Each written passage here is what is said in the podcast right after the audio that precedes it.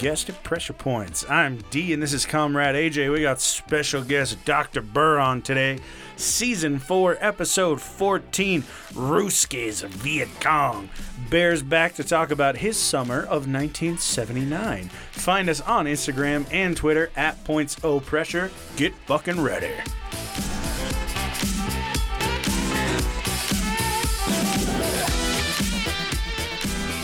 Well, I'm sure that intro was just complete hot trash. How was your week? Oh, it wasn't bad. It was about as hot trash as uh, you would generally expect. I got my vaccine though. Yeah, same. I got mine last week. Uh, uh, so far, I'm only being tracked 35% of the time. I got to go and get the second one, the booster. Dude, it's so nice. I can finally connect to my phone via Bluetooth without any Bluetooth. Yeah, just through my brain. Yeah, and I have. It's weird. I feel like I have this direct line to uh, Bill Gates. I don't know why, but I just keep hearing thoughts in his voice. I really want to buy more Microsoft, like Windows 10 keys. My my Amazon recommendations are just Oh, they're on so point. Microsoft. Oh, Bear, how have you been, man? Oh, hell. Uh, this week has been hell. I've been a lot of schoolwork. I'm nearly done, but I'm going crazy. Yeah, I feel that. Slowly slipping into madness. Welcome to the crowd. Uh, I've already slipped into it. Oh goodness! When you graduate mid-May, not Yep, bad. about Well, uh, pretty much the exact halfway point of May, May 15th, and uh, I will be a free man once more, except for the student debt. I was going to That's say. how they keep. that, that's how they keep you enslaved. right. hmm Oh, gotta love it.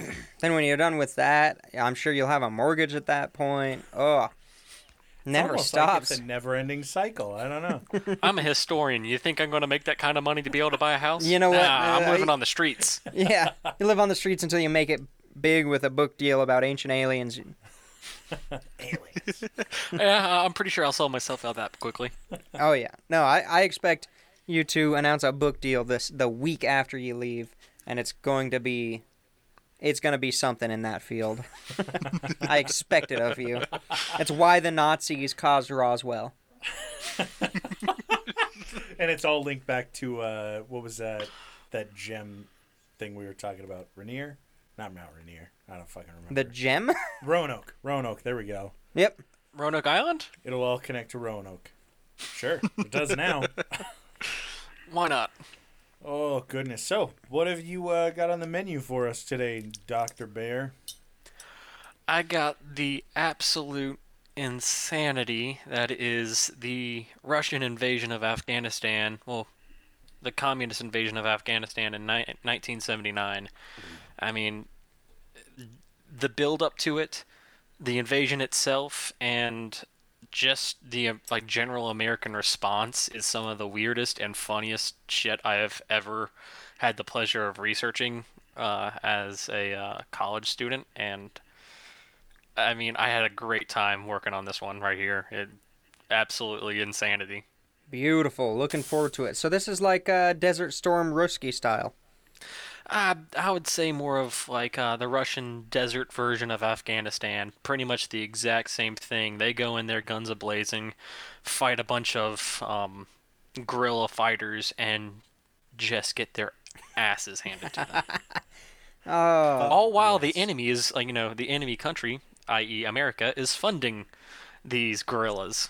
Oh, of course. No, no. America would Not never fund a guerrilla What? war, a guerrilla class. No. Oh, this, this one ties into pretty much everything. Uh, the the guerrillas were the um, Mujahideen. So if anyone knows anything about you know um, Saddam Hussein, you know, same group. Okay. Ah, yes. I love it. My vast expanse, my expansive knowledge of Saddam Hussein, I I know perfectly what you're speaking of. All hail our fearless leader, Yeah. Actually, this is sponsored by Hussein Corp. Hussein Corp. Hussein Corp. When the infidels just don't explode fast enough. Uh, pay your monthly memberships now, or be found by your wife on your porch. With a lot of hentai and diabetes. pieces, Oh, sorry, that's Osama bin Laden. Oh, but take All it away, right, man. yeah. It is all you. Okay, so uh, before we actually get into the invasion itself, we gotta figure out how the hell and why the hell the Russians invaded in the first place. We need the record scratch soundtrack. Scratch. I'm sure you're wondering how I got here. we need to go back. uh, so in 1973, uh, King Sahar Sahar of Beautiful. Afghanistan was overthrown by his cousin Prince Mohammed Dahoud. And uh, to anyone who is from the Middle East, I'm just going to go ahead and apologize right now. I don't believe a single name will be pronounced properly in this podcast. I am American and from the South. I do not know how to speak any other language than English. This will give you a sense of how out of depth I am in in names. And that's why he's on this show. Woo! It's because we don't know how to say anything. So, um, Prince Mohammed Dahoud, um, he basically just led a coup that was sponsored by the Communist Party of Afghanistan, which was created by the Russians in 1965. Brought to you by the And uh, the coup actually went off pretty quickly and really fast. Um, not too terribly much bloodshed, to my knowledge, and things were looking good. Uh, Dahad implemented a puppet democracy with him as president, and basically just listened to whatever the USSR told him. Um, more or less, like you know the KGB and all them.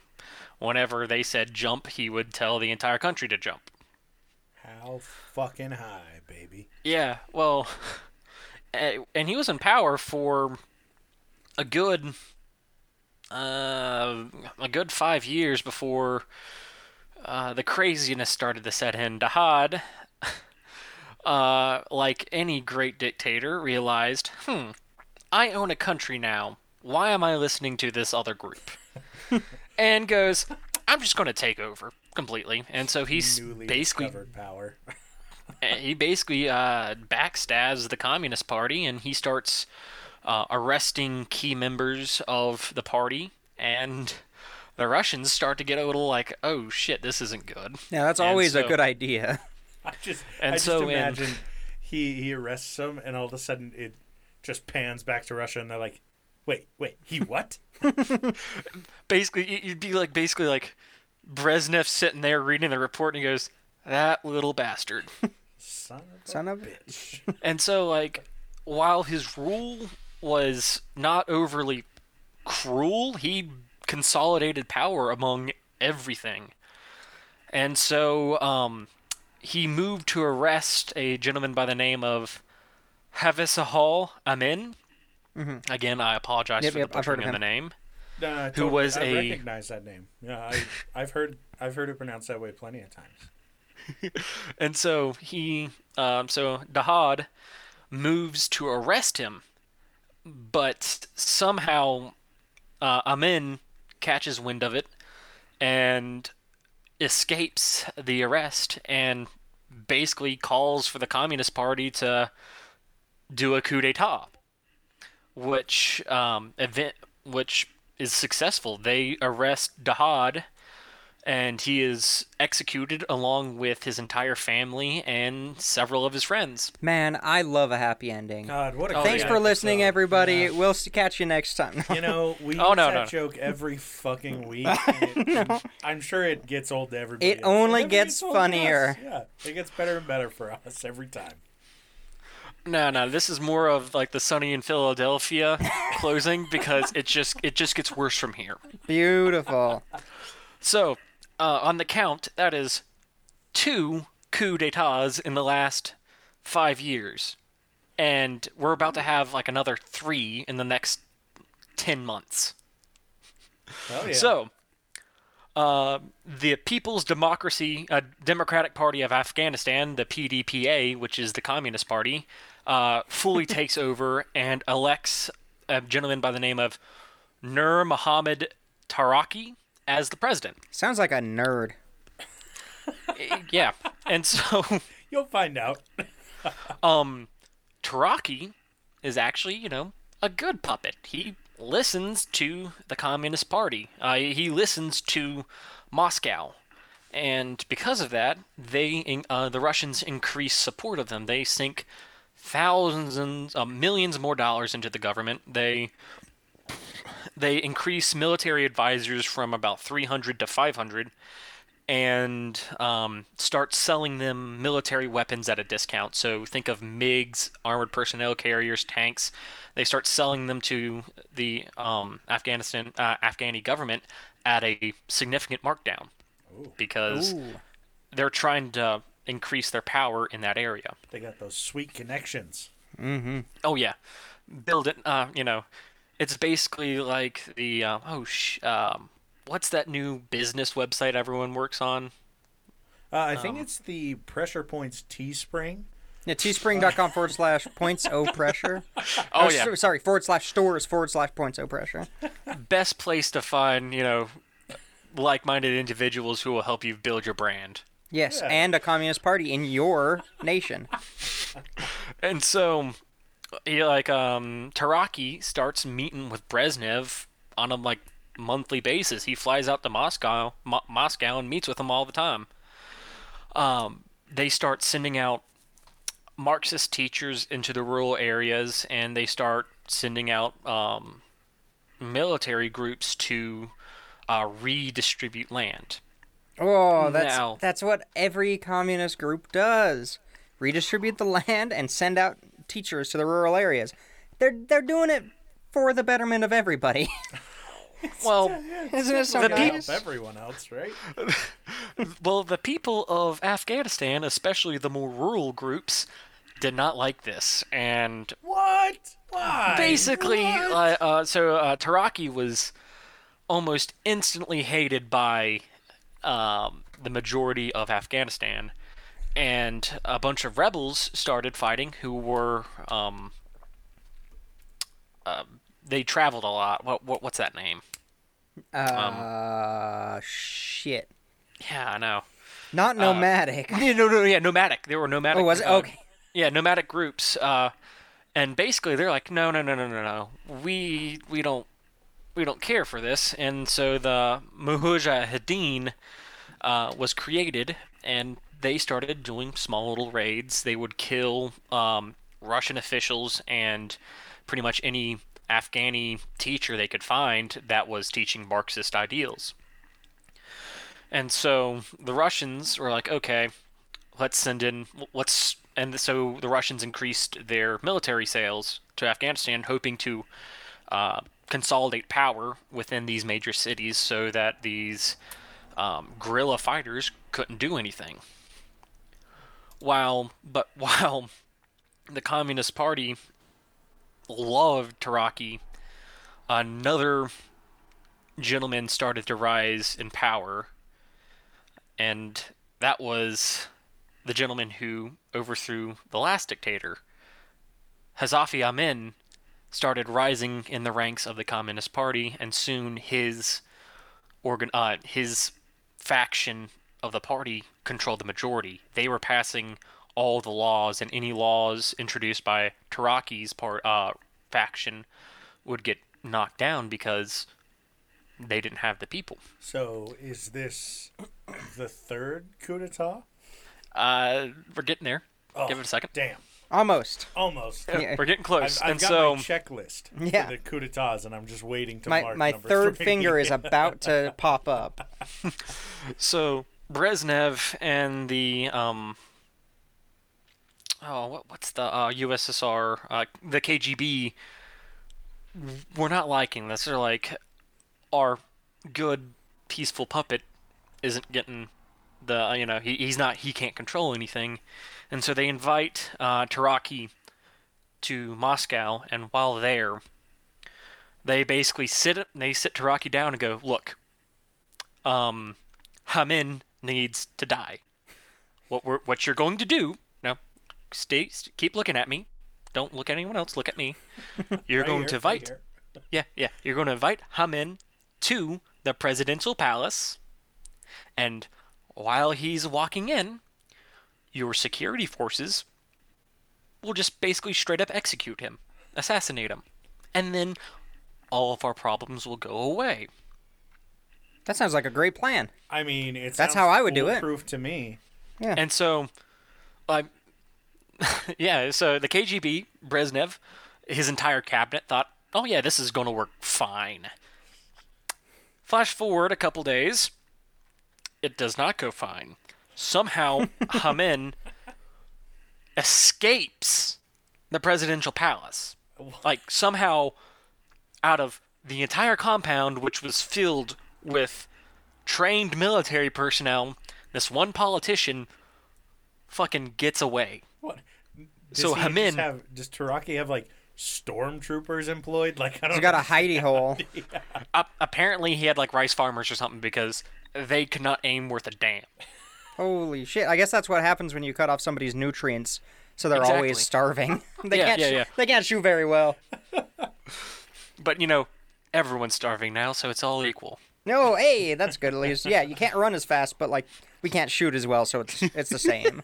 it balances itself out. evening the playing grounds, Yeah. man. And so, um, it fails terribly, and Hamin, with the majority of the so uh, the Communist Party behind him, throws another coup d'état.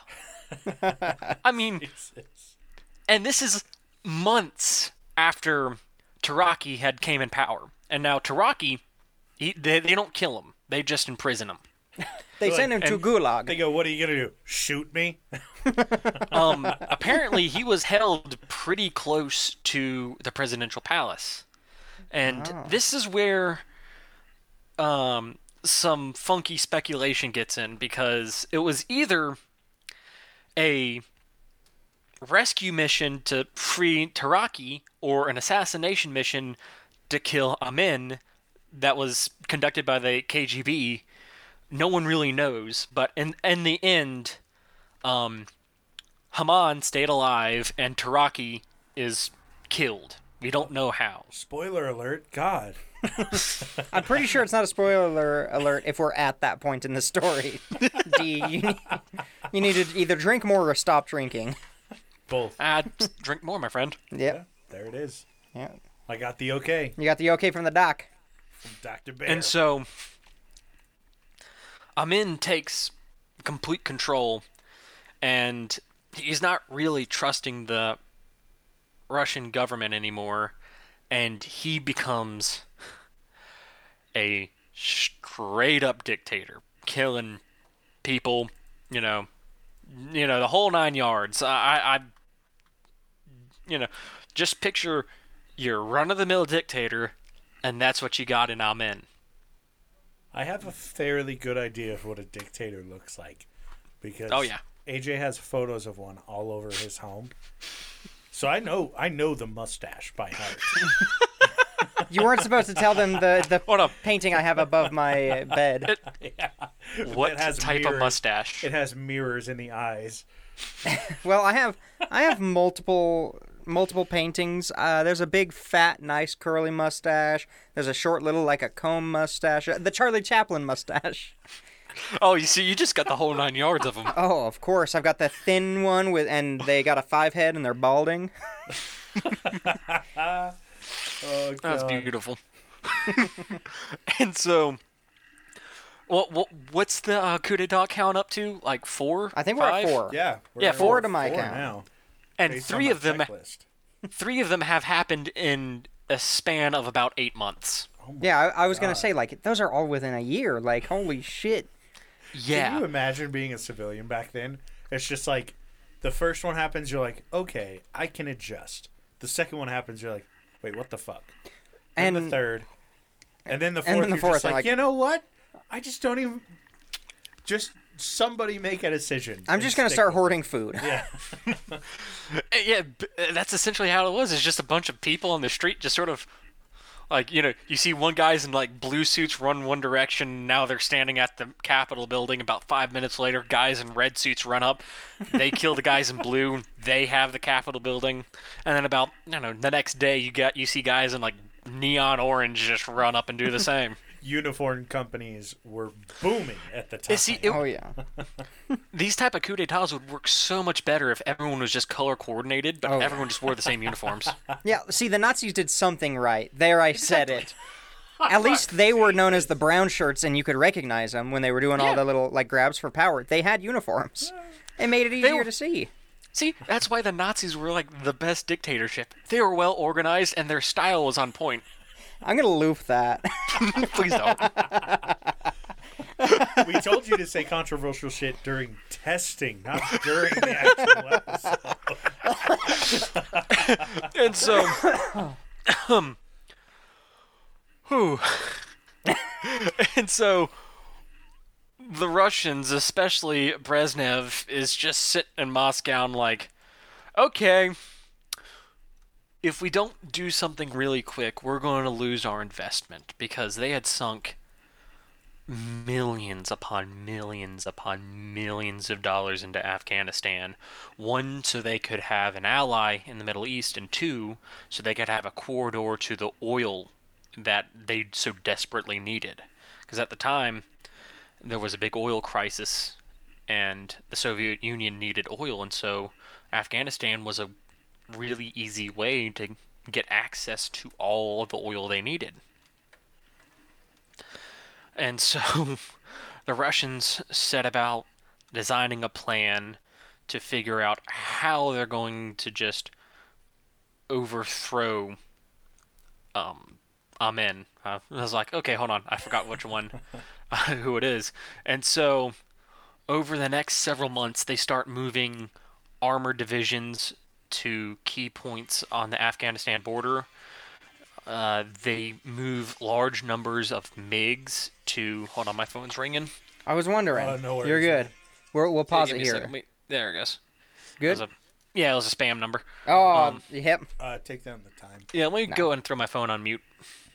Okay. There we are. All right. So where were we at? Uh, they were throwing huge numbers of MiGs. Yeah, yeah, yeah. Okay. I remembered something. He looked at me and just pointed to his head. Yeah, they they were moving moving, you know, some artillery and some uh, troops. It looked like. Yeah, and so in like 1979, in early December of it, they start planning this invasion. They amass troops on the Afghanistan border. Um, a, s- a top secret CIA document that was declassified in the early 2000s uh, states that the USSR had moved elements of the Second Soviet Airborne Battalion and had been mo- uh, had been moved to the Bagram military airport near the capital of Kabul. They also airlifted armor personnel carriers to the base. The USSR also built up its forces on the border, increasing the number to about 20,000.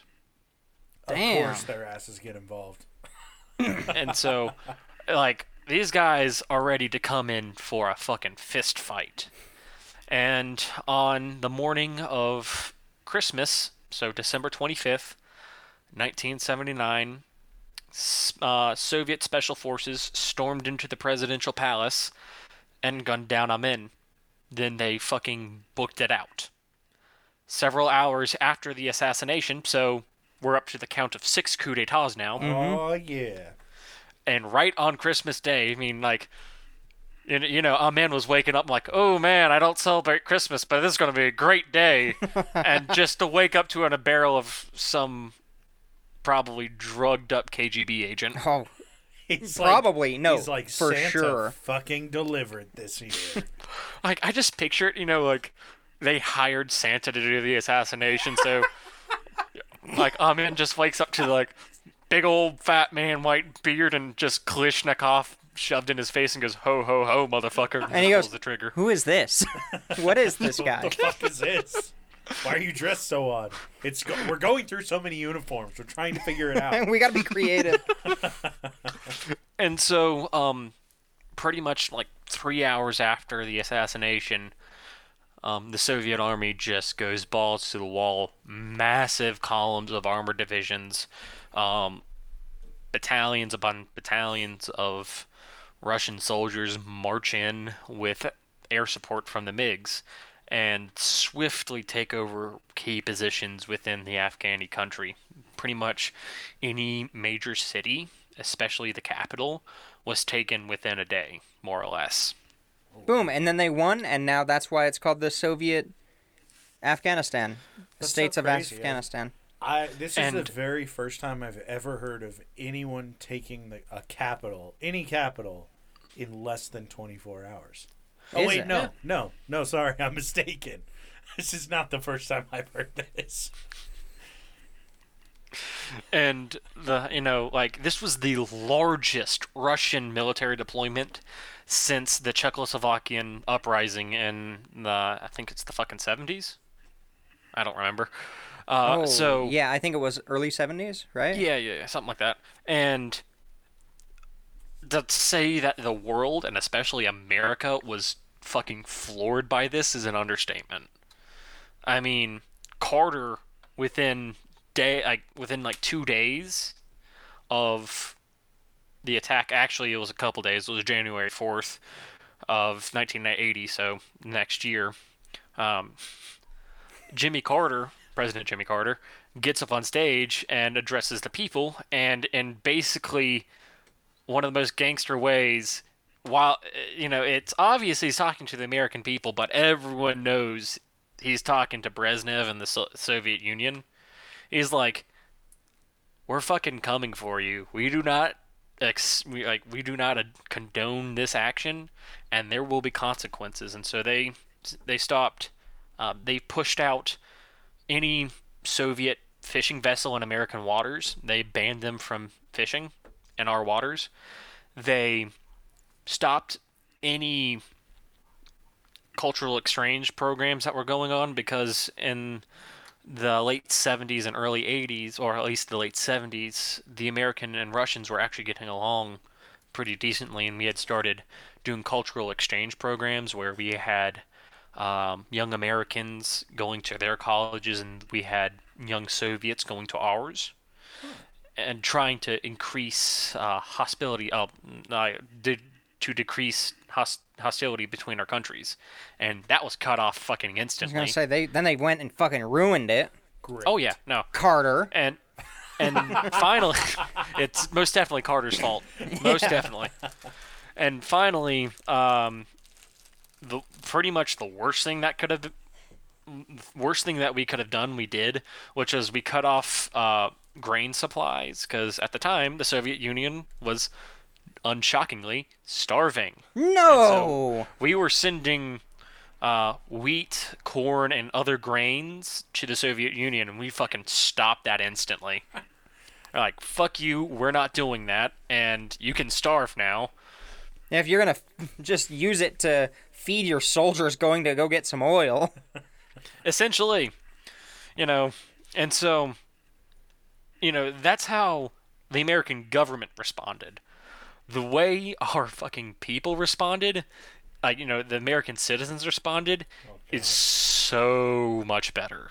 Oh, really? I was thinking it was going to be worse. I was. Oh no no, it, it, it's hilarious. So a you a uh, worker uh, a United States um, union known as the International Longshoremen Association uh, in the early months of 1980 refused to unload or let Russian sailors off their vessels if they were docked in American soil. Um, so all up and down the East Coast, if there was a Russian cargo ship coming into harbor, no one would unload their cargo. Oh, and my. the vice president, I have the quote right here. He stated, "We're boycotting everything Russian, and if they try to dock anywhere from Maine to Texas, they're going to have some problems." So Uh, the Russians are like, San Diego. we're gonna take the we're gonna take the other side. Panama Canal. yeah. We're gonna Tokyo And drift so- the, Can- the Panama Canal to show them. and so like the Russian economy was instantly slapped in the face by pretty much just working Americans refusing to do anything to help them. They're like, you know, I you can just picture it now, a bunch of American dock workers sit in lawn chairs with cigars in their mouths. You got the rush. You got you know you got the Ruski up on the dock. He's like, "Hey, fucking work, fuck you, no," and he just flips open a newspaper and keeps reading it. just snaps it. He does. He does the dad newspaper. Oh snap. yeah, when you slap it open, yeah. Um, Do it probably the most detrimental thing to come out of this uh, the invasion was that the SALT II treaty was never ratified. Uh, for anyone who doesn't know, the SALT treaty was a basically a non-nuclear pro- proliferation act.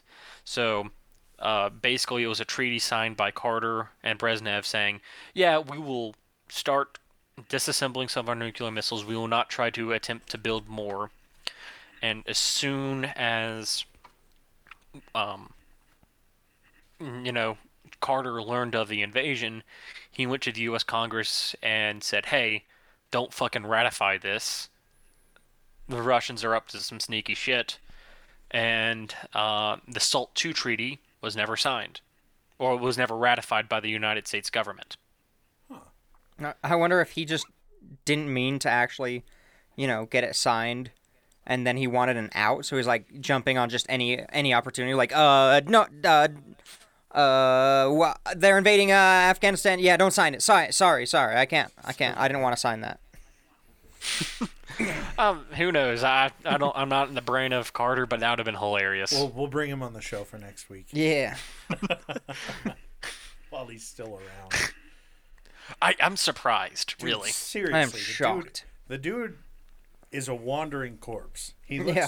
He, he's a house building wandering corpse. He looks worse. In all than honesty, that he looks worse than Prince Philip did. I was just about Oh, to yeah. say the same. He looks worse than that prince. Good lord. But you know, at least he at least he does a lot of good things. I mean, like the man still builds houses for Habitat Humanity. He's what like what 105? Seriously. No joke. One one Sour Patch Kid and he's done. Yeah. One Sour Patch Kid, he's out. Get some uh you know McDonald's Sprite. That boy. Oh, is- that'll that'll the blast grave. his pants off. Snap him out of here. Oh god. and so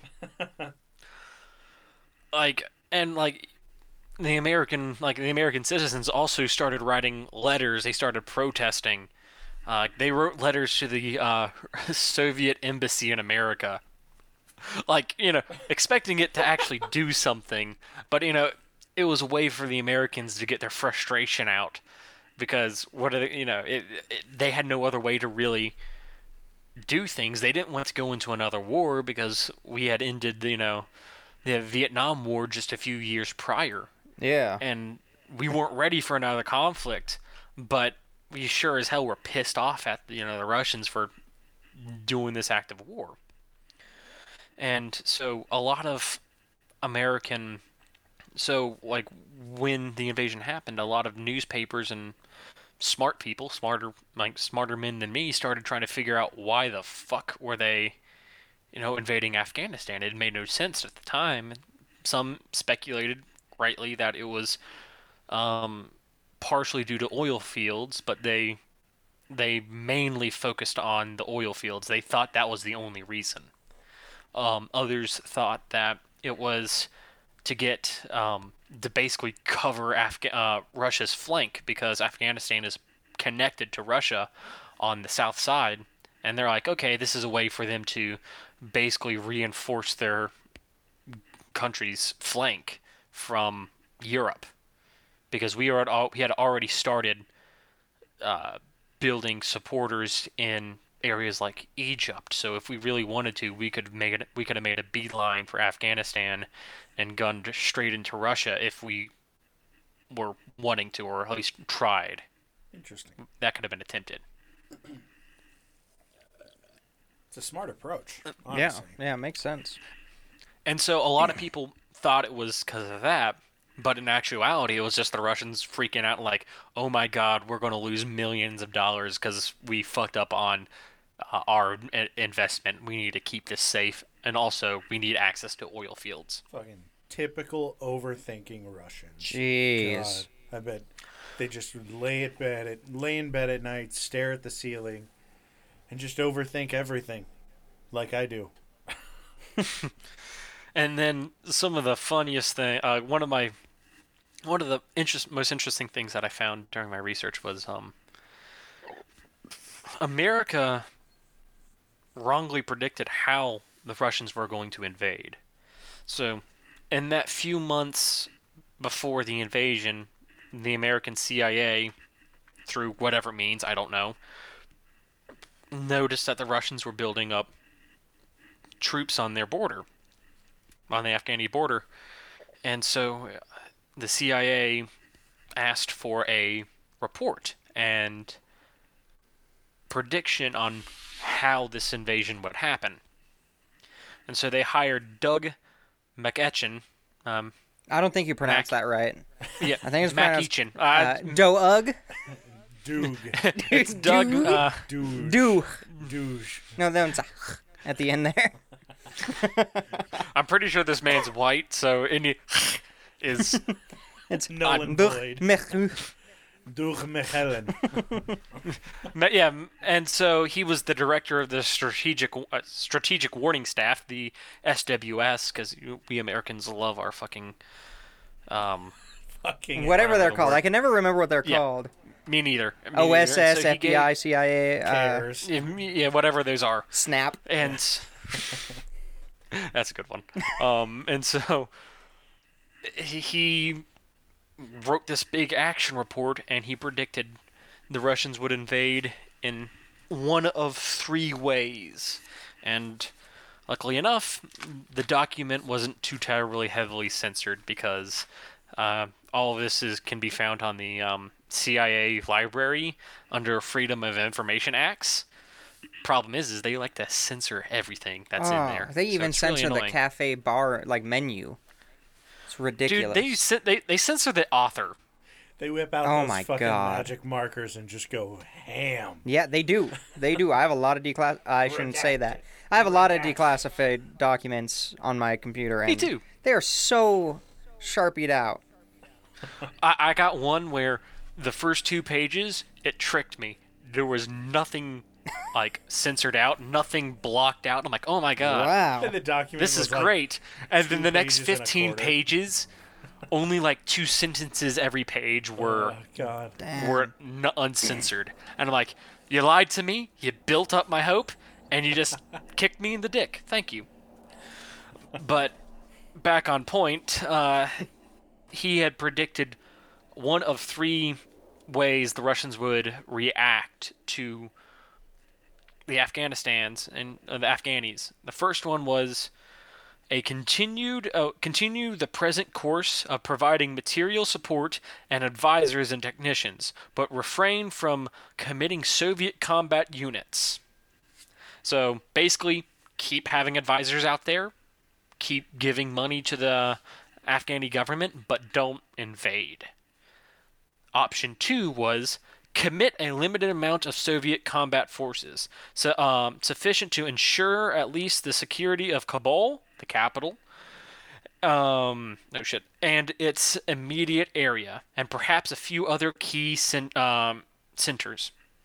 And the third and final option was is commit large combat forces uh, for the purpose of inflicting major military defeats on the insurgent forces. That one's and that one's the re- Soviet way. Yeah, and recapturing much of the territory now in rebel hands, because the Mhu- the Mujahideen had actually been doing pretty good against the communist government because of their because of their nomadic ways. They never had a central base of operations. They just rode their camels and horses, fucked up a location, and then 12 hours later they were miles and miles and miles away in the desert. And the and the Afghani military and their Soviet advisors admittedly had a lot of trouble finding them.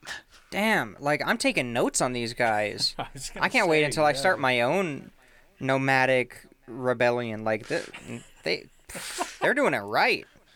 Guerrilla warfare is always the end of a like major country. US the US had ridiculous trouble in Vietnam and basically got their asses kicked. In the Middle East, the American government still has significant issues fighting the asymmetric war against guerrillas. Oh, yeah. So, guerrilla warfare means a really, really, really, really hard time for whatever unified, organized military is going up against them. Mm-hmm. And so, basically, this guy concludes his report was. Uh, like most other community uh, community analysts, we believe Moscow uh, Moscow's view the last option as undesirable, both in terms of practical military uh, consideration and the political consequences that it would entail. Um, basically, they said option three is off the table. They will not do it.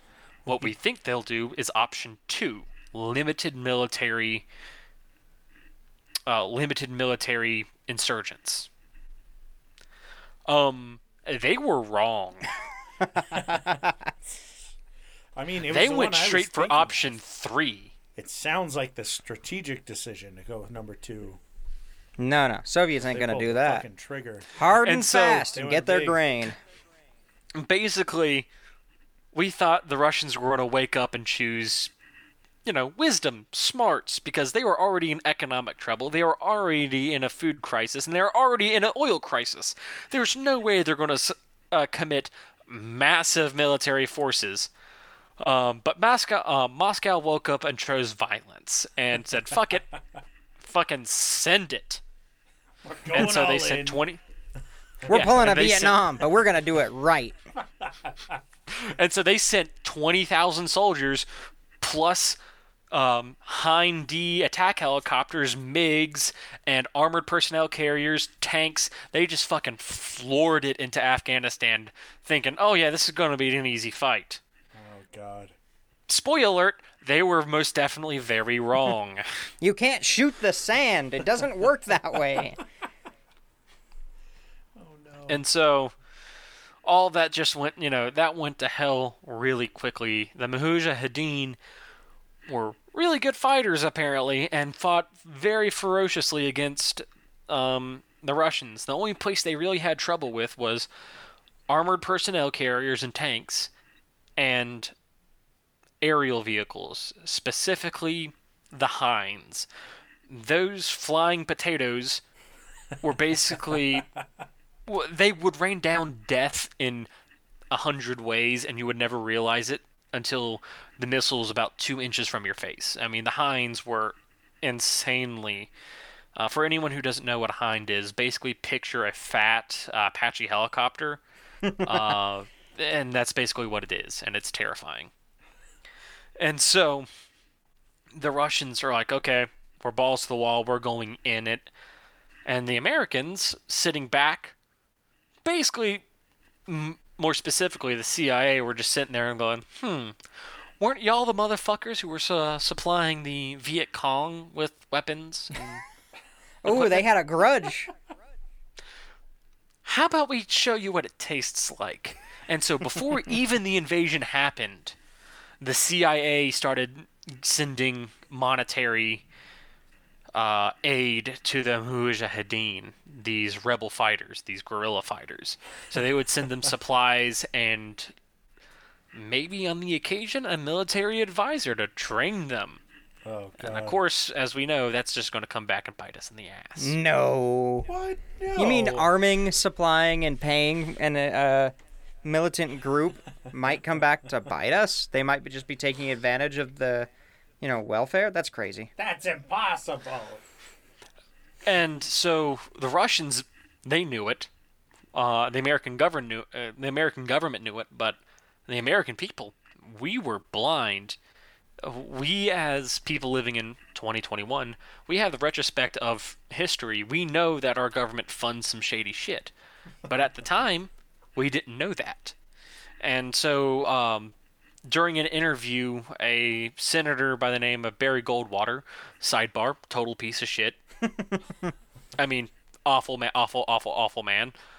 Uh, he was on an interview in late February, and um, the host asked him uh, a question about Americans' involvement in Afghanistan, and he respond, um, uh, he replied, "The documents also say that the resistance is being sponsored by the CIA." Uh, well, sorry, that's the question that was asked to him. and he basically responded, "How can one agency of the United States government, the CIA, possibly furnish enough arms and ammunitions and weapons of war into a country the size of Afghanistan?" Yeah, Again, that's to crazy. us, He just goes. that obvious What's Afghanistan? basically ba- Ba- Barry Goldwater was an insane individual who knew how to w- talk to people and he basically quelled this fear that a, a couple of documents that were leaked basically said uh, the CIA was supporting the rebels and he basically said oh yeah no that's bullshit. How how on earth could one agency do that? They yeah, don't they, have the they would need tons of money, like a, a side income of some sort, potentially. Like, that- possibly drugs you know like how crazy would that be Uh, so you don't know this, but I'm currently wearing a shirt with Ronald Reagan on it. Ironically, because I hate Ronald Reagan. but uh, well you ain't gonna like me because I love him oh, beautiful, beautiful. It's just the drugs to inner city things, but I understand that's mostly CIA. yeah, it's mostly CIA. But um, so you're gonna love Reagan because he he he kicks up the sport for the Mujahideen. Oh god. Oh, Give it a little bit, I'm sure he does. Oh yeah. and so the United States government started giving conflicting reports about how much support, or if at all. Uh, that we were giving to the Afghanistans, and so the people were getting really, uh, at least the American people, were like, "Uh, what do we believe? I don't know." And And they didn't have all- Facebook to tell them what was true and what was false. Or YouTube. And so, the funniest shit to come out of this was in 1981. Basically, this pressure of, is the American government helping these rebels? it like it, this was at its fever point, and it basically explodes because of a statement of the from the Egyptian president Anwar Sadat. Again, I apologize to anyone from Egypt who might be listening. I butchered that name. Uh, in an interview, he states this. He goes, "Let me reveal this secret." Like, I can only guess the grin on his face when he was saying that, because you knew this motherfucker was just like ready just to let it out. The first moment that the Afghan uh, Afghani incident took place, the U.S. contacted me here, and the transportation of armaments to Afghani started from Syria on U.S. planes. Oh, I Ah. love it. He's just like you. And I'm so- fucking outing you.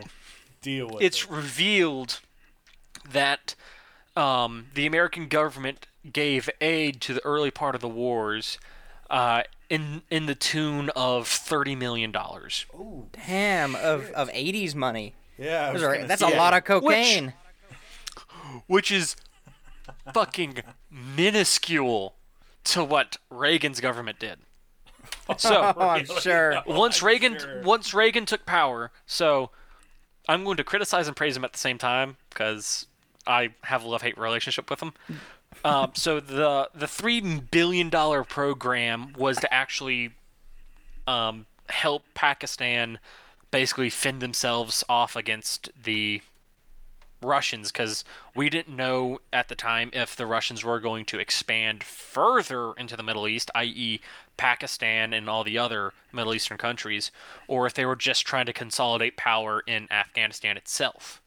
And so that three billion dollars went to help uh, help the economic situation and the military situation in Pakistan.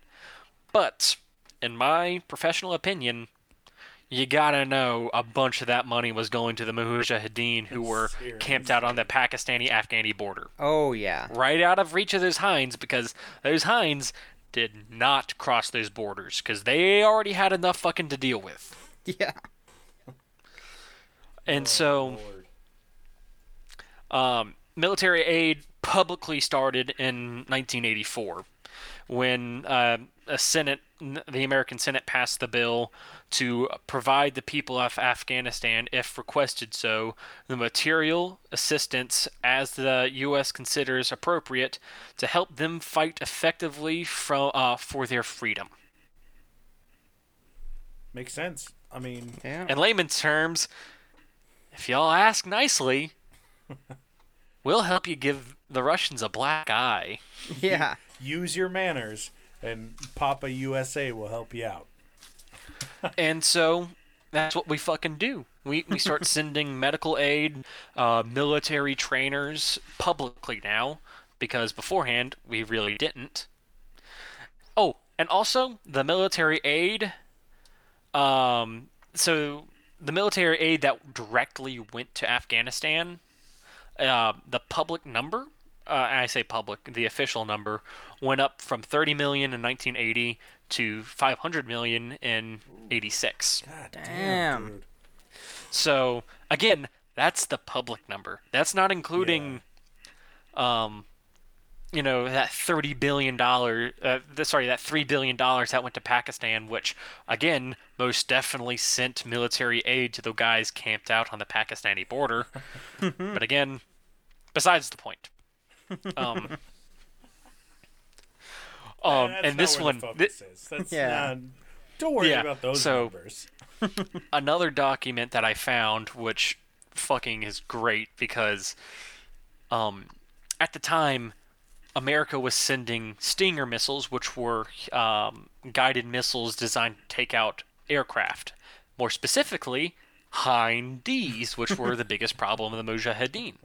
And so we had been secretly sending those missiles off to these Afghani rebels and uh, this this document basically proves it in a roundabout manner. Uh, and, and like I said, in '84, a uh, top secret go- uh, CIA document, which has now been released to the public, which is heavily censored, uh, claims that at least 20,000 by 1984 Soviet soldiers had been either wounded or killed.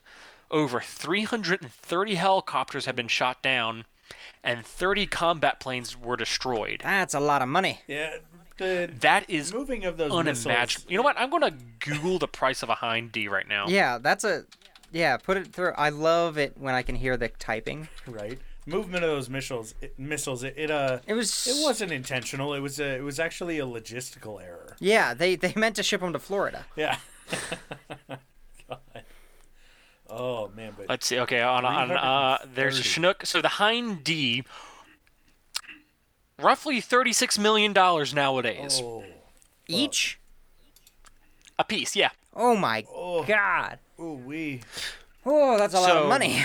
It's like That's a lot of That grain. is- and 330. You said. 330. That's not inclu- uh, so some of those were probably support helicopters, some of those were smaller helicopters, but you gotta know a good chunk of those were Hind Oh yeah. Yeah, that's. Well And over a billion. it God and it said in a one month in a one month period, 17 combat helicopters had been shot down. The That's- document That's at- at least seventeen dollars. That is. Wowza.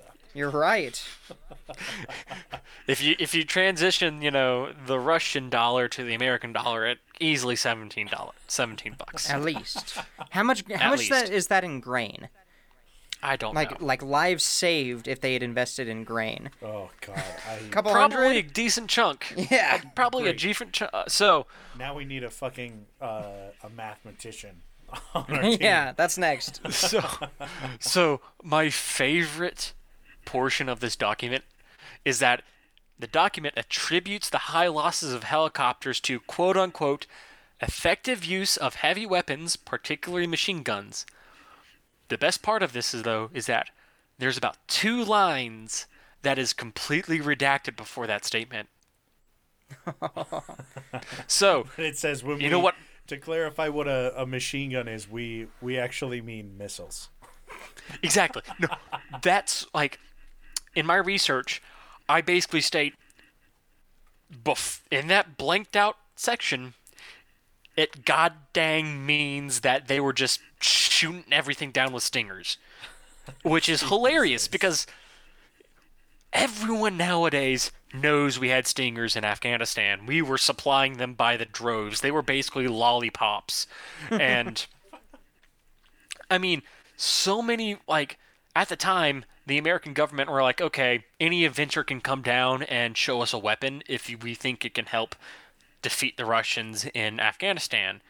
And and a hilarious uh, another classified CIA document a freelance weapons designer in 80, um, this was in 1986, was on his way to the Pentagon to, dis- to demonstrate a new anti-tank weapon uh, when it accidentally went off Oh no. in a part in a gas station Oh in no. Washington D. Downtown Washington D.C. Oh shit. Fuck. the CIA covered it up, claiming it was a freak accident. Yeah, the little bit of gas leaked. That was a bunch of hippies. Yeah.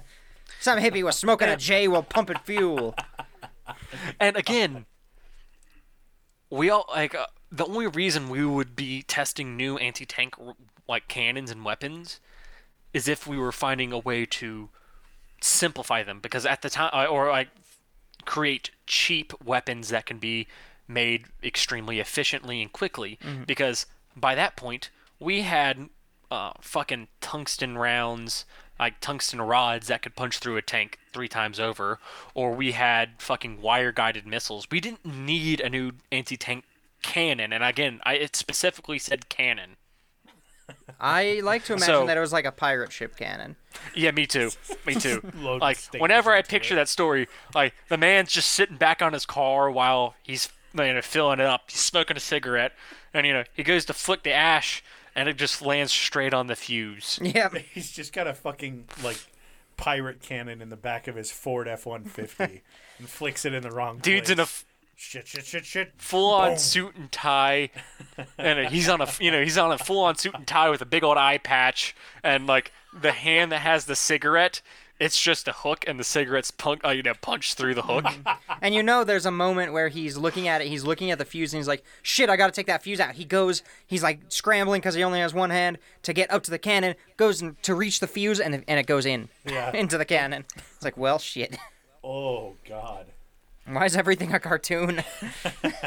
right.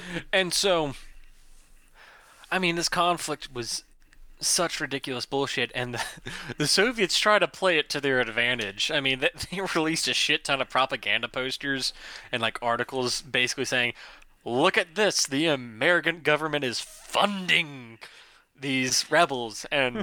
the American government's like. Yeah, and you you funded the fucking Viet Cong. What's the difference? yeah. You're gonna bring this up. I'm gonna bring that up. Tit for Exactly. tat. Yeah, no, tit mm-hmm. for tat. And so, in a Senate hearing or meeting, I'm not really sure which, uh, basically, the Russian invasion of Afghanistan was compared to Vietnam, and it was directly stated that the Russian invasion of Afghanistan is their version of Vietnam because it was just like it, just instead replace forests with unbearable deserts replace Viet Cong with Mujahideen, and replace Russians supporting the Viet Cong with Americans supporting the Mujahideen. Beautiful. This war, if you can really call it that, because the Russians were just getting their asses handed them every Slaughter, single I think, is the proper term. This slaughter. This Exact- accidental like- slaughter.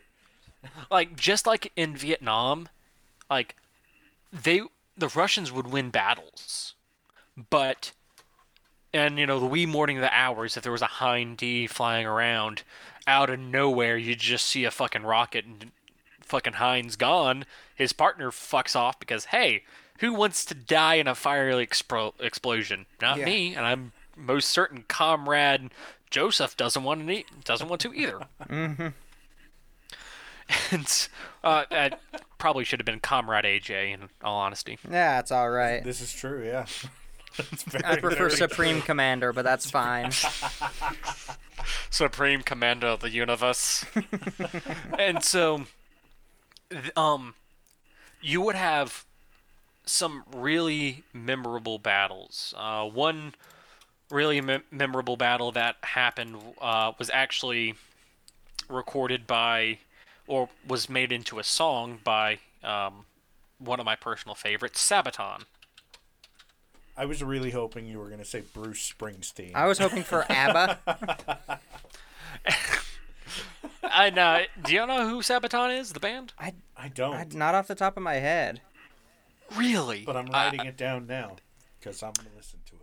AJ, Yeah. I'm surprised you didn't. Basically, Sabaton is a um Slavic band, and they're you know the Slavic nations in Eastern Europe, mm-hmm. and uh, they sing exclusively about like military history Sabaton. and and like their songs are extremely accurate and so one of the more interesting com- battles that happened during uh, the the Russian invasion of Afghanistan was Hill 32 uh 3234 which basically a small collection of Soviet soldiers held off an entire I, I I would say battalion, but that's not really accurate because they didn't really fight in battalions because again, they're guerrilla warfare.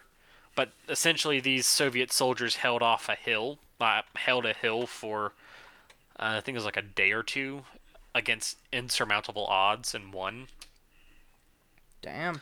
What But- song was it called? Uh, uh, Hill uh, three two three four. It, uh, they're a heavy metal band and they're absolutely amazing. All right, I've got them. I've got them. I'm following them on Spotify, so I'll I'll give them a listen when we're done here. Yeah, if you like heavy metal, fucking check them out. They're Hell great. yeah. And so, this war ended up being one of uh, one of Russia's, oh, one of the USSR's down, like one of the leading components to their downfall. Because, like I said, when Reagan came in, he increased monetary support almost tenfold, if not more. And in 1989, due to extreme losses of troops, vehicles, and financial distress, the Soviets pulled out of Afghanistan, not winning the war, but losing it. Damn. So that was like ten years. Yeah. It was a 10 year war. Like I said, it was constantly referred to as Russia's Vietnam. Damn. Um, like that is that is a long fight. no kidding. It Especially was. when, like your country is so like all of your residents are starving. You're just pouring money into this war that you don't fucking have. That that's a long that's a long time. Yeah. To just turn around and say, "Well, we lost." Finally admitting defeat, especially for Soviets. Yeah. How many do you have the do you have the numbers? Am I jumping jumping ahead? Uh, no, I, I'm, I'm actually looking at it right now. So, Oh, awesome. um, the Soviets' total losses were 14,453 were killed. Over 53, uh, over 53,000 were wounded. 300 were missing. Eight, 18,000 of communist um, Afghani soldiers, 18,000 were killed of Afghani soldiers. Damn. Uh, civilian losses ra- um, are estimated between 800,000, uh, 850,000 to 2 million. Holy, Holy shit. Really? So they were Yeah. just they were just scorching the earth and killing everybody. Holy fuck. Which The really show how Mujahideen- fucking powerful that guerrilla warfare was. Like, And just like with Vietnam, still winning. Good God. Oh yeah, no. And just like with Vietnam, while America, you know, had some losses, the Viet Cong had astronomical losses. Same with the Mujahideen, they had between seventy-five thousand and ninety thousand killed, and an estimated seventy-five thousand wounded.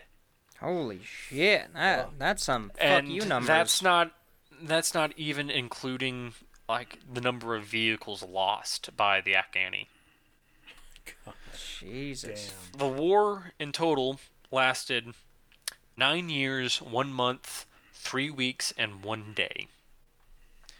And because of the, again, astronomical number of military, you know, mil, um, material, economic material sent as well, the Russians nearly bankrupted themselves in this conflict and they were at the time they were also fighting an economic war with America because uh, Reagan basically called them out and said, "Hey, try to outspend me, the American, the American economy. Try to outspend us." Let's measure our dicks economic wise.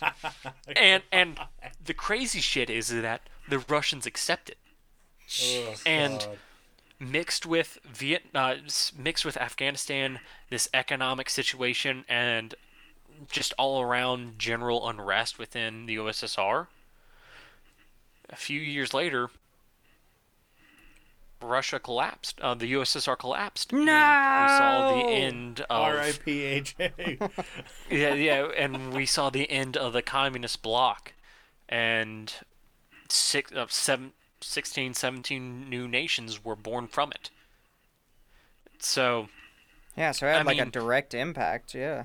oh yeah, no, this war, just like with like just like Vietnam, it had a direct impact on Russian society and their economy. America, we had we had a lot of the same issues, but we were able to recover from it. Um, Damn. due to the fact that we like we decided to pull out not because we were like by all technicality we were losing, but our economy could keep up with the production. The Russians couldn't. They they lost they lost the latest technology in MiGs. They lost the latest technology in tanks. They lost the latest technologies in helicopters, military troops, soldiers, all of that. Damn. Their economy couldn't support them, and so they just got fucking s- like you know they got curb stomped essentially. I can't believe you While- would come onto our podcast and talk about the downfall of communism. How dare you? Should I should I should I go turn on and pl- start playing the American uh, national anthem? Because I will. If you do, I'm turning on the Soviet national anthem, and uh, we'll see whose speaker's louder. I got a subwoofer in my room. I will blare that shit. That's the next thing I need. and then God. that's the next investment for the podcast room. yeah, there we go for the studio. Yeah, for the studio, I should say. And say. so that's the absolute insanity Jesus. of the fucking Russian invasion of Afghanistan from the fucking six you know, six fucking coup d'etats that happened in a span of a year. God damn. So you just completely The- and- destabilize everything, and then you still want to invade? What the That's fuck? the funny thing is that God. that those coup d'etats destabilized everything. The Russians thought this was going to be absolute fucking cakewalk. They had the superior technology. Their the Afghani government and fucking economy was in shambles. They thought, "Oh yeah, this is going to be great. This is just going to be a, you know, walk in the park." What they weren't expecting were a bunch of dudes riding horses and camels to basically go, "Oh, yeah, we don't we don't rely on your we don't rely on the economy. We have we have our own flocks. We have we don't care. Fuck Yeah, you." It- somebody's just giving us these weapons. We're just the same thing these. happened like with the Russians when the Mongols invaded. Like, you know, during mm. the winter, the Russians are like, "Oh, we're safe." The Mongols they're like, "Oh yeah, no, we don't care. We don't need plants. We have our own flocks. They follow us." Like, so the Russians didn't learn from their own history of people who are nomadic. They don't give a shit about the economy. Yeah, they don't need the economy. They got camels towing stingers through the desert. They, I can just see it now, just like a Camel. You know, uh, one of those like Cam. Uh, what was that old cigarette brand? Camels. yeah. Yeah, yeah. Yeah, you know, he, he wore the sunglasses. Yeah, and he was yeah. smoking the cigarette. You're fucking seeing him sitting down there with a um hijab on, just fucking firing stinger missiles. Just Beautiful. stingers mounted on either side of his camel, and he's just like just trotting through the desert. That's great.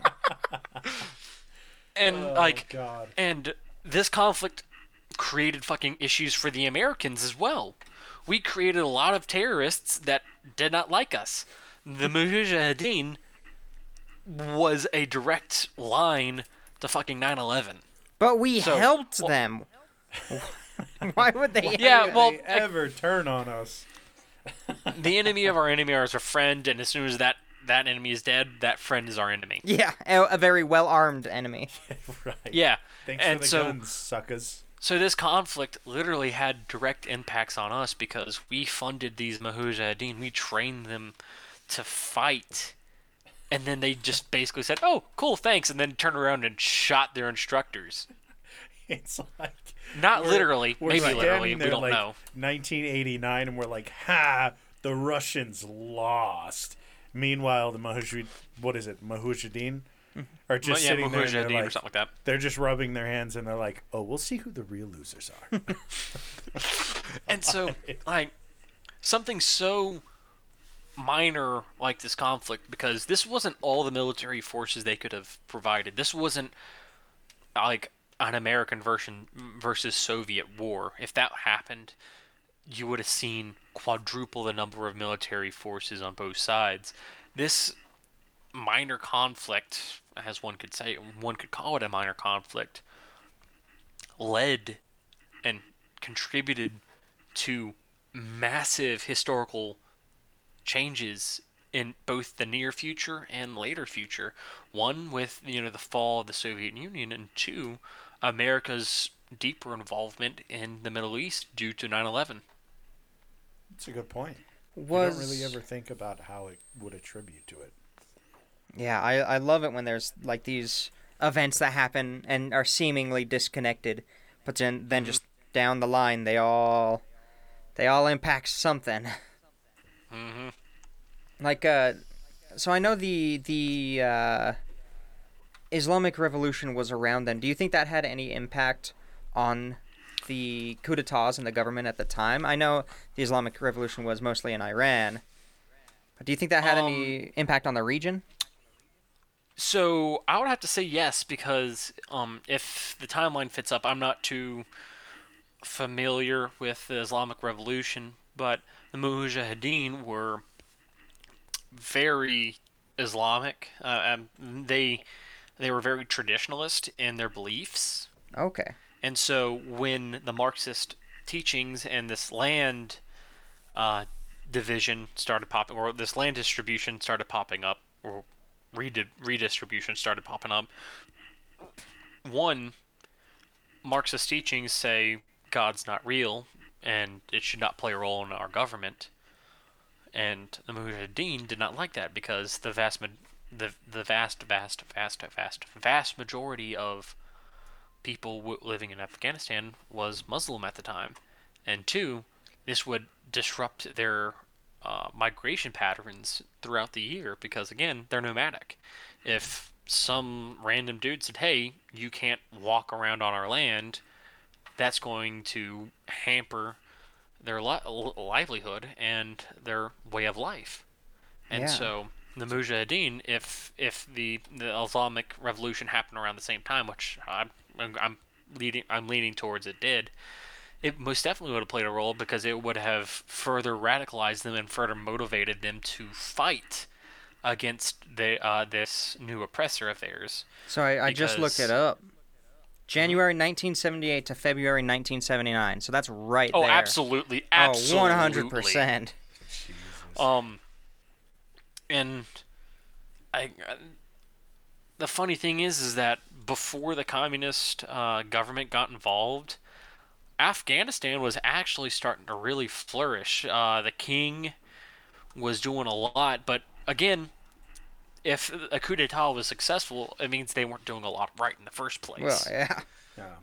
and so like while they had a flourishing well their economy was starting to flourish um, they started moving away from their traditional values which a lot of people didn't like and which led to the prince who was basically a mem- well who not basically was a member of the communist party uh, was convinced to commit this coup d'etat and you know, then he grew, then he got power and said, "I like it," and That's backstabbed the people who sponsored him. And then, in a span of fucking like eight months, f- uh, five more would happen, which is hilarious to me. I God, mean, that's so many.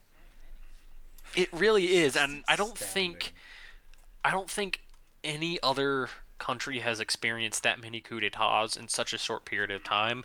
If if a listener does, please leave it in a comment or something. I would love to hear about a country that had more coup d'états in such a short period of Yes, time. seriously. Really though.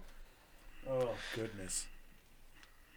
That's just fucking madness. I can't even Damn, imagine. like I've never even heard of this. Yeah, like we need more coverage of sh- of topics like this. Like seriously. Oh yeah, no, no. And um, when I originally did my research for this, this was for a research paper. Um, I went a little overboard. So the length of this paper was only supposed to be about 10 pages long. My paper ended up being 17. Nice. And my professor, who is probably one of the best professors in the world, I'm not going to name him just for his own personal privacy and mine. Um, he's like, he's like, Burr, I love every inch of this. I wish, you know, but you went over the page count. It was supposed to be 10, so you got to find a way to fucking shorten this. I'm like, fuck. but it's all good. Just remove all the vowels. So like um I, I i removed a lot of like the detail on like each ruler and what they did during their reigns and what led to it so like this podcast right here really helped be able to focus what like what information was on and some of the information i wasn't allowed to put into this paper or was well not allowed but limited to Mm. and um, if anyone wants the sources, all you really got to do is go to the CIA, well, library, and basically type in Afghanistan 1980s or 1990s, and you'll get a bunch of semi-censored, heavily censored, or not censored at all documents, uh, which the CIA has said, "Fuck it, we'll we'll release it," and it's just a bunch of uh, papers from there. Check out the CIA library under the Freedom of Information Act. You will find something interesting It's true. and Oh, usually some something shit. disturbing. Yeah. Oh yeah, it's great. And then, have you been to the FBI one? The I think they No, call it the, the Black. Vault. FBI has the same that thing. sounds. See, that right there is such a great name. I mean, like Right? Freedom of, Fi- you know, the CIA library doesn't sound very interesting. Then you know, Freedom of Information Act. Eh, no one, Hmm. any that could be anything. But fucking the Black Vault. I mean, that's that's that's eye and ear catching. Yeah, if you fucking that's read branding. that, you're like, I'm gonna Google that I shit need right there. Now. Yeah. He's, yeah. Like, what secrets do you hold? Yeah. Mostly it's, you know, benign memos from interoffice memos, but they got some good shit in there. Oh yeah, you just got, especially with the CIA one as well. They got some really good shit. You just got to know what you're looking for. Yeah. If you just type in a random word, you're not going to get anything. But if you like, if you know what you're looking for, you will most likely find something on it. Like when I was doing this research, I have a binder here of over. I'm going to, uh, yeah, over 200 pages worth of classified and declassified documents. Uh, talking about the Russians' involvement in Afghanistan. Some of them were basically the CIA saw a news article and said, "Fuck it, get that news article out of here right now." And so that news article is stored in the library, but you can't really find it out on the internet. Oh yeah, that's fancy. That is cool. Yeah, and on the FBI one, if you if you're looking for something fun, just type in like like an old actor's name, and you will Oh, God, find the the FBI basically has files on anybody who holds any kind of like public sway. Um, who who was it? Yeah, Charlie Chaplin has a file on there. I think it's because he er, by the FBI because he went to a party and there were some communist sympathizers. I think it was just past the First World War.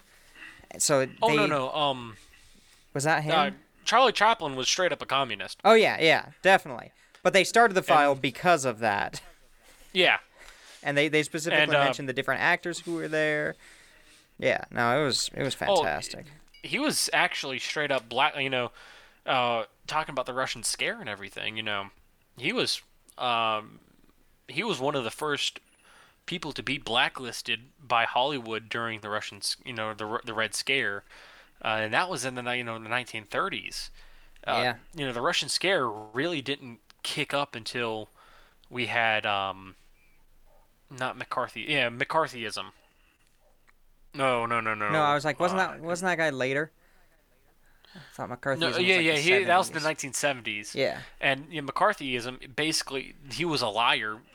He Yeah. lied through his teeth to the entire American government and to the entire entirety of America, but he played off their fears, and so that's how we got a bunch of like uh, people who were either communist sympathizers who or who had communist friends, and they were just absolutely blacklisted from Hollywood.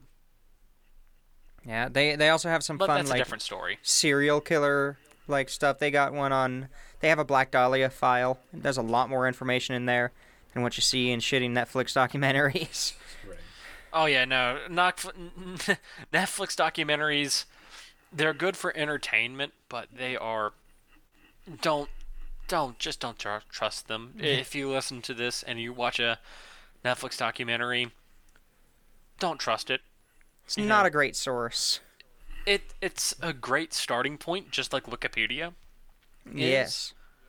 but just take everything they say with either a grain of sand or scrutinize what they said. Like I, I watched a documentary on there once. It was all about you know World War II tanks, and like half the information was out of date from like the 1980s when we were like, oh my God, the German ta- you know, the German Tiger tank is the best one in the world, and they never once mentioned that their transmissions were so garbage that they could only go about 50 miles before it broke down. Oh, it's always a transmission. God damn it. it's always it really is. No, I I love it. I love that stuff though. It is a really good like starting point to find something that's really interesting, and then kind of expand to that. I know uh, that's how D researches sometimes. He'll watch a documentary Yeah, and then just expand further. and then like, go and find sources, find the track some good shit down on fucking Wikipedia. Oh, yeah, no, me too, over it, like- and then just find much, much better sources for it. Yeah, like you know, you know, you watch the documentary and then look up the the historians that were on it. There is about a ninety percent chance that they wrote a book. Uh, Look that's at the a good books idea. and then then go to their uh, bibliography if they have one. If they don't have one, do not fucking trust it. yep. go to the bibliography and it will show pretty much all of the primary sources which are like the documents from that era and you can get it straight from the fucking mouth of the person who wrote it and you're if you're an aspiring history student or you're just wanting to learn more about history this will give you so much more information that the author either couldn't include or declined to include it will give you so much more information I wonder. I wonder how much information is, you know, it is just not included. That's super important just to fit a narrative. Like I'm sure that shit happens all the Oh, dude, time. I'm sure. But that it, it all depends on the uh, it all depends on the situation. So like if um let's say i'm writing a paper on like, like right now i'm writing a paper on uh, the first uh, female state senator from north carolina. And uh, i found information talking about her time as because she was this was in 1930 she was a daughter of the Confederacy because her father fought in uh, on the for the Confederacy because again she's from North Carolina. Her father was from North Carolina. And uh, it documents her time. My focus isn't on her time in in a daughter of the Confederacy. My focus is on her time in the state senate. So I'll probably briefly discuss her time there but the thing the amount of like shit she done like like the amount of things she did during like her time there it's really important but it's not important to what i'm looking at. Yeah. so if you look like if you look at a book um, uh, read the introduction because that introduction will tell you what that person is trying to write about. And that introduction will basically tell you the entire thesis of the book. And you can just use that to figure out okay what might they have left out because it's you know it's not important to their arg- their thesis but it's important for on other reasons Mm-hmm. Makes sense. Yeah, definitely. Oh, well. Ah, well. shit! I just spilled beer in my pants. Oh 10 out no! of 10. It, it, are you just saying that because you're embarrassed that you peed yourself? No, no, no. I'm. Uh, uh, I refilled my stein and lifted it up, and it was filled a little bit too full, and it spilled a little bit on my pants. All right, hey, Oh. Looks whatever like, you it looks like I feed myself. Whatever you say. I believe you. Oh, Wink. Oh, man. No, well, kidding. Barrett, it is always a fucking pleasure to have you on the show. Oh yeah. And it will happen. Thank you for having me on again. It's always Yeah. such a great time to hang out with y'all, talk about and nerd out about some random thing that I've t- like done over time.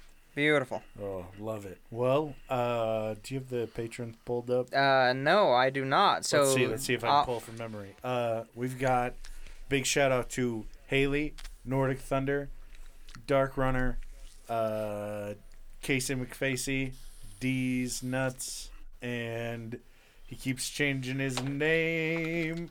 You so don't I know what it know is? What it is right now, but I think it's uh, Toddy Waddy. I don't fucking know. Toddle waddle. Toddle Waddle. Is that it again?